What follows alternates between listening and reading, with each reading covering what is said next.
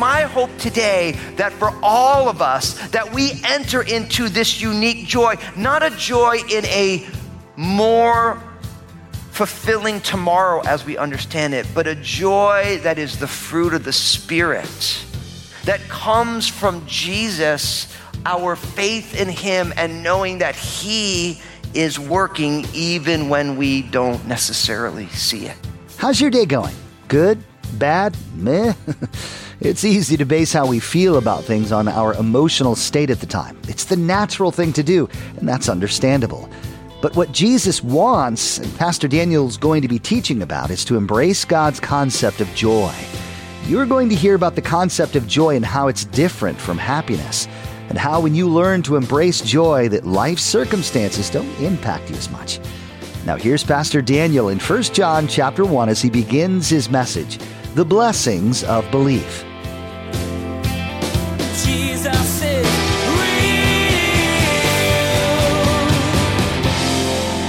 When I was driving in this morning and the sun was coming up, I was so aware of what it must have been like 2,000 years ago. Jesus had told his disciples, all who would listen, that, hey, I'm going to be crucified, and on the third day, I'm going to be resurrected from the grave.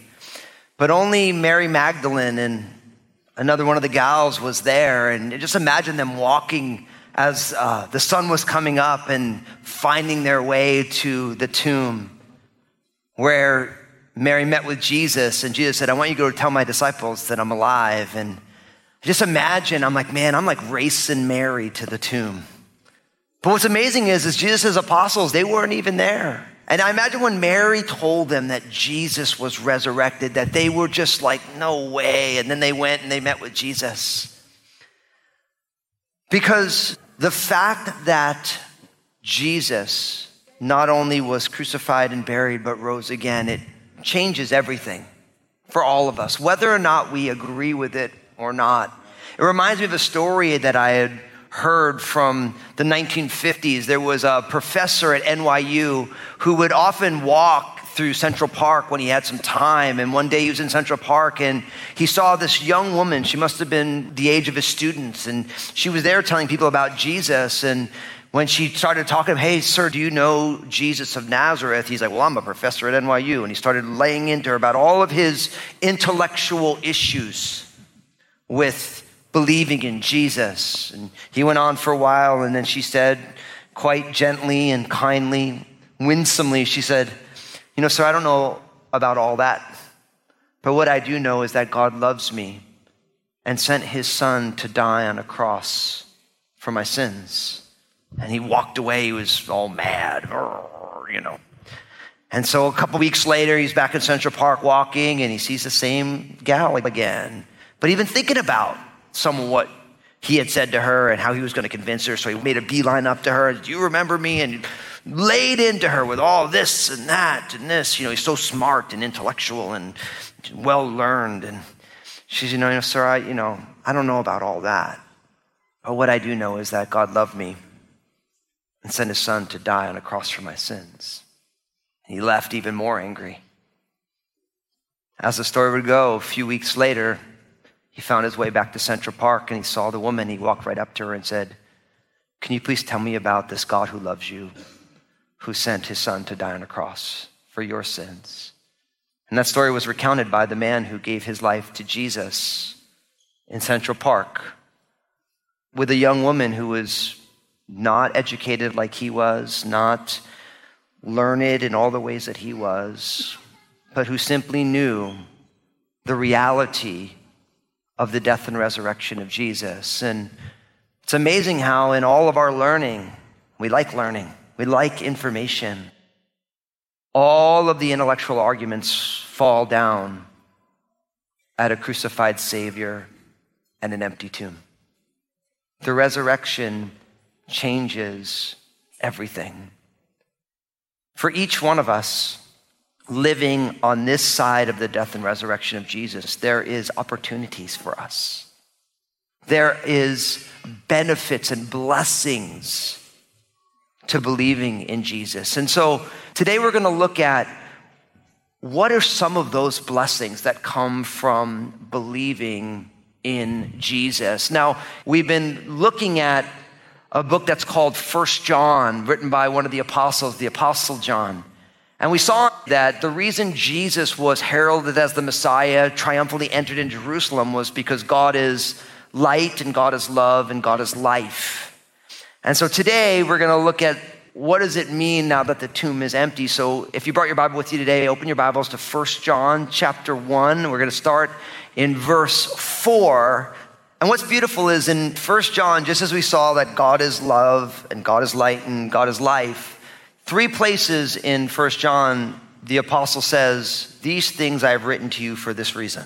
And we're just going to look at each one of those because not only is it relevant for the people who are receiving this letter, but it's also very relevant for all of our lives. So beginning in 1 John chapter 1 verse 4, the apostle John writes, "And these things we write to you that your joy may be full."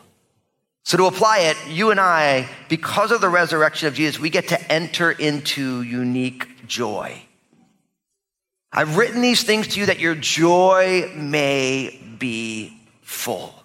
Now, here's the deal every single one of us wants to be happy and joyful in life. And I'm here to tell you that's a good thing. Every once in a while, I hear a pastor online or something, and they're like all very serious, like that guy in Central Park, and they're like, listen, nowhere in the Bible does God say you should seek to live a happy life. And I'm like, bro, he doesn't need to say it because the alternative is not even logical. I want to live an unhappy life. Like, like you think about all of the advances in medicine that we have today. Does anybody want to live longer so you can be miserable for longer? It's, it's like, the, like everybody wants to be happy. Everybody wants to be joyful. That is a default human condition. For most of us, what stresses us out or what bothers us or when we think that things aren't going to be fun, when they're not going to be joyful, when something happens that we don't want, which is going to be something that makes us feel like, man, why is it like this? So all of us want to be happy and joyful. And that's a good thing. The only problem is, is the way our society functions, the way we think about happiness happiness and joy is we always, almost always think about it as something external that we want to happen. Like, let me give you an example.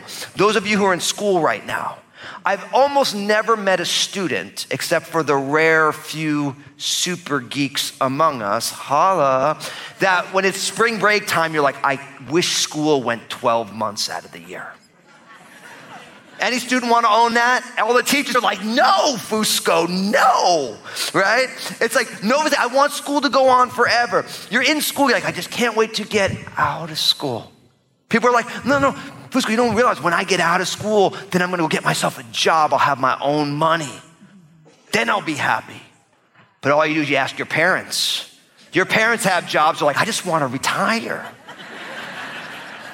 Like, can you get me out of the job, please? But then your parents are like, I just want to retire. And then if you talk to folks who are retired, they're like, man, like I kind of, you know, number of times I heard someone retired, like, I kind of wish I had a job again. It's like, what is wrong with you? Everyone at the job is like, what's wrong with you? Why? Because when we think about life, joy and happiness is always the next thing we're looking for. The thing that we want that we don't have. Same thing. Oftentimes, people who are single, they're like, man, I'll be happy once I get married. And then all the married couples spit their coffee out. Listen, marriage is beautiful, but it's not hard. And people who are married, like, man, I can't wait for my spouse to go home to be with Jesus. I'll see them in the resurrection. Did I just say that out loud? No, I'm just kidding. But uh, you see, my point is that we have this tendency to think that happiness and joy is something that is in the future. Now, what's amazing is, is John said, I've written these things to you that your joy may be full.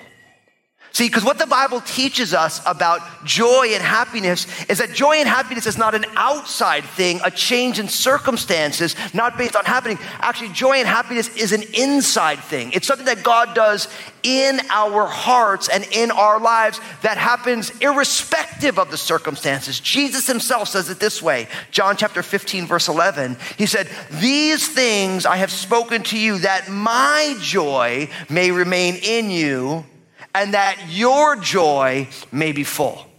See, what the Bible teaches is that the joy and the happiness that you and I are looking for are not found in the next step in the life plan that you have, you optimizing your life all the way to where you want it. Your joy is actually found in the person and work of Jesus. And really, He wants to share His joy with us. And when we experience God's joy, then we have joy. And this is what the resurrection is all about.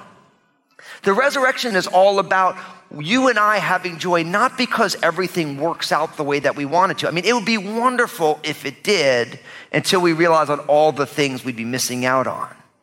See, real joy happens when you believe in a God who can move from a crucified Savior to an empty tomb, when you realize that God can redeem the worst possible things, that you believe in the God of the all possible, that the crash and burn of yesterday does not have to be what the future holds, because you believe in a God who can bring beauty out of hardship. You believe in a God who can redeem even the greatest mistakes.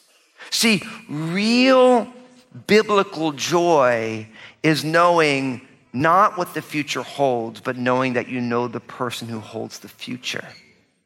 And that's just not like a good little Christian turn of a phrase. That is a very real biblical reality. And it's my hope today that for all of us that we enter into this unique joy, not a joy in a more fulfilling tomorrow as we understand it, but a joy that is the fruit of the Spirit that comes from Jesus, our faith in Him, and knowing that He is working even when we don't necessarily see it. Because I love this idea. The wording matters that your joy may be full. Jesus said it, John said it. I love that idea that your joy may be full. Whenever I think about the idea of God's joy being full, I always have the same picture in my mind. We experience it with our youngest child, Annabelle, who's nine. My daughter, Annabelle, if you've ever met her, man, you know she's just a bright, shining light. She's so fun. If you haven't met her, you're missing out. But what's funny is, is my daughter Annabelle does it now, but also all of our kids have done it. If you've ever raised kids, you've seen this. Now, as parents, when we go out to eat, especially if there's like sodas and stuff there, we don't really normally get our kids sodas. You know, we don't do it because we're necessarily like against it. We just know once they drink that sugar, we don't want to be around them either. so normally we say no to like the sugary drink. But every once in a while, you know, we, we want to be cool parents. And so every once in a while, we say yes. And so little Annabelle get that little cup, you know, that when you go to the self serve thing up there, all kids do this, right? You have your cup, you're going to get your soda, and your parents never let you have it. So what do you do? You put a little ice in it, right? And then you up there, then what do you do? And then you push it in, and you watch, watch, watch, watch, watch. When it gets almost filled, you stop. Why? Because you need the fizz to settle down. So you get a little more, and then you pop, pop, pop, right?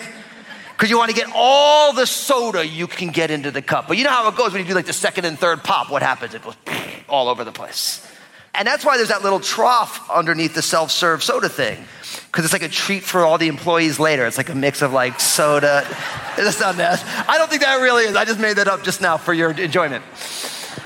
But when mom and dad let you have a soda, you know, wouldn't normally drink that. And for those of you, of course, who don't like soda, it's like your favorite um, water right? It's like, it's like you fill it up, but like you want all of it in. Now, even if they, you get free refills, you want that cup to be all the way full, right? That's the kind of joy that God wants us to have. He doesn't want us to have like a little smattering of joy, but the picture is a joy that is so profound that it's to the full. Like it says in Psalm 16, it says, God, in your presence is fullness of joy, and at your right hand is pleasure forevermore. That's the type of joy that God has for us in the person and work of Jesus through his death and resurrection. Now you have to ask yourself is that the joy that you are experiencing right now? His joy in you, remaining with you. I realize for all of us, we can always catch if we're looking for joy in places that can't hold it because it's not that fullness of joy, but it's what God has for us. So it starts with we're going to enter into unique joy. Now, if you continue on to 1 John chapter 2, verses 1 and 2, it's all on the same page here in my Bible. We get the second reason John wrote this letter, which also is very relevant for us. It says, My little children, this is 1 John chapter 2, verse 1. These things I write to you so that you may not sin. And if anyone sins, we have an advocate with the Father, Jesus Christ the righteous, and he himself is the propitiation for our sins, and not for ours only, but also for the whole world. What we learn here is one of the blessings of believing in Jesus, not only unique joy, but we get to experience grace driven transformation. We get to experience a transformation that is driven by the grace of God. Why? He says, Little children, these things I have written to you that you may not sin. Now, I realize that for some of you, you're like, man, we love Jesus. And then I know some of you, the only reason you're here is coming to church is a way to brunch with your family after. Now, if that's you, if you're like enduring church, you know, like, let's thanks for being here. We're going to value your time. I didn't grow up going to church. When I would think about Jesus or I think about church before I ever went to church, I used to say to myself, what is God's problem? Why do we always have to talk about sin? Sin, sin, sin, sin, sin, sin, sin. And I used to always think about God the way he thought about sin. It reminded me of when I was in high school. Now, when I was in high school, there was a bunch of physical education teachers. And a bunch of these teachers all went and they got their administrative certificates and they all became assistant vice principals. Really, they were the disciplinary vice principals. So one of those guys was Mr. Popovich. And Mr. Popovich was like six five. He was like, you know, he was a, he was a gym teacher, super stacked. You know what I mean? Like this is like totally ripped. But now he's wearing a suit and he's like standing in the hallway. And every time I would walk into the school, I'd see Mr. Popovich, and Mr. Popovich had his good eye on me, and he'd look at me go like this.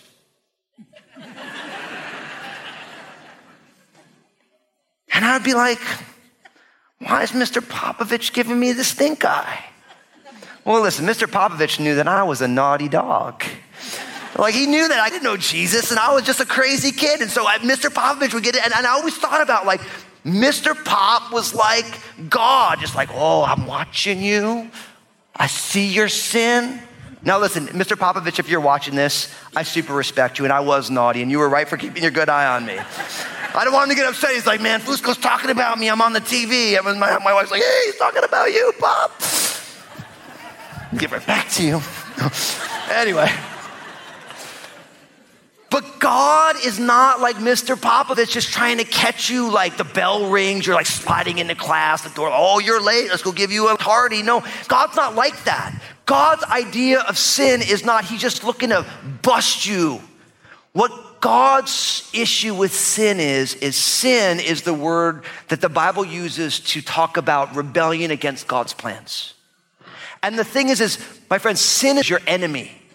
Because when you walk in sin, you do not walk in the light, you do not walk in the presence of God, and you do not get to experience the life that God has for you. See, the reason God's word focuses on sin is because sin is our way of not only hurting others, but hurting ourselves. And God loves us too much to want us to continue to hurt ourselves. And like any good parent, the father's like, look, this is a problem. It's like when you have little kids. When you have little kids, you put all these locks on your cabinets. Why? Because you don't want them going under the sink where the Drano is. You don't want them playing with that. You don't want your kids to find the nail polish. That's called graffiti decorations for the rest of time. You protect your kids from things that will harm them. And in the exact same way, the reason God speaks about sin so much is because God knows that if He doesn't tell us that it's painful, then we'll do it. And then when we do it, when we realize how painful it is, like, well, why didn't you tell me? And so God loves you too much to want you to hurt yourself. And the Bible calls that sin. And John says, listen, I've written these things that you may not sin. Because there is a life for us empowered by the Holy Spirit because of the death and resurrection of Jesus. That is a life for us walking in the ways and purposes of God. That is transformation. When now we start to say, God, your will is more important than what I want. Because the Bible says that sin is pleasurable for a season, but afterwards it yields the unpeaceable fruits of unrighteousness. So, really, what you have is you have this reality that it's fun for a moment, but then you realize it's destructive, not only to you and your relationships, but to others. What I always tell people is what we don't realize until way later is how sin hollows our soul out.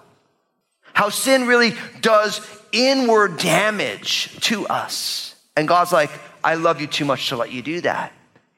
So, as we walk with Jesus because of his death and resurrection, there's a transformation that happens. But God realizes that we don't get it always right. So look what he says here, middle of verse one.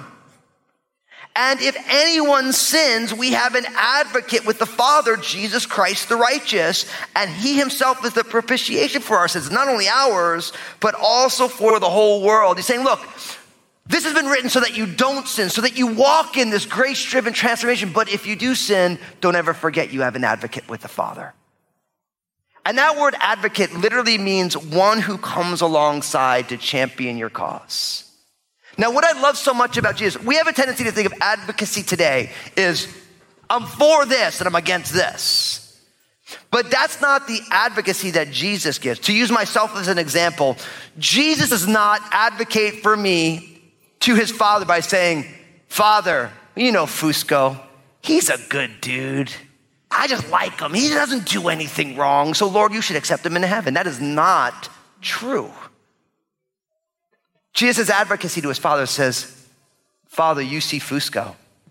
He's flawed. He's broken. He got a big mouth. He tries, except when he doesn't. He shouldn't go to heaven because he's perfect, but he should go to heaven because I was perfect. And he believed in me. And even though he is flawed, he is forgiven because of his faith in me. See, he's our advocate because he's the righteous one.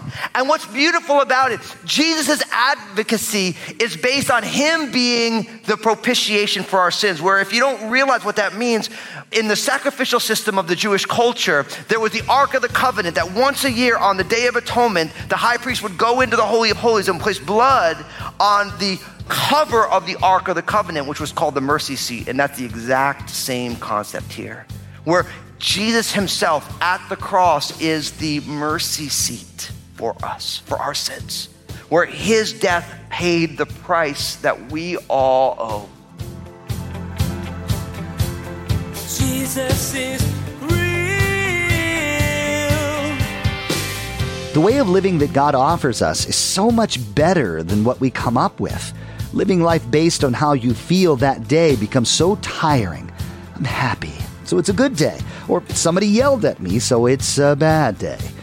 The idea of joy that Pastor Daniel taught about today is far superior to living an emotions based life. You were reminded that life lived under God doesn't mean you won't have problems. It does mean that God's going to be beside you through all of them. Hey, everybody, Pastor Daniel here. I realize that there are many of you, you're not a born again follower of Jesus. You've never put your faith and trust in Jesus. But as you've been listening, you've been saying to yourself, I want to begin to follow Jesus. I want to help you do that right now. We're going to pray a simple prayer that just acknowledges who Jesus is in your life. Pray this prayer with me. Say, Jesus, I'm giving you my life. Thank you for saving me. I believe in you, your life, your death on the cross, and your resurrection. Forgive me of my sins. Fill me with your Holy Spirit. And I ask it in Jesus' name. Amen. For those of you who just received Jesus as your personal Lord and Savior, I'm so excited for you. I want to help you take your next steps with Him. So pull out your mobile phone, text the word SAVED to 51400, S A V E D to 51400, and my team will get in touch with you. We want to get some more resources in your hands to help you on this journey. Make sure to tune in again as Pastor Daniel will share more from his teaching, The Blessing of Belief. He's going to talk more about the benefits of embracing joy instead of happiness. You're going to find out more about how Jesus' crucifixion and resurrection made it possible for you to have a chance to escape the trap of sin and the way of living that Satan wanted to keep you in. There's more to come from Pastor Daniel's series called Beyond Belief. Please glance at the clock right now and make plans to join us again for another edition of Jesus is Real Radio.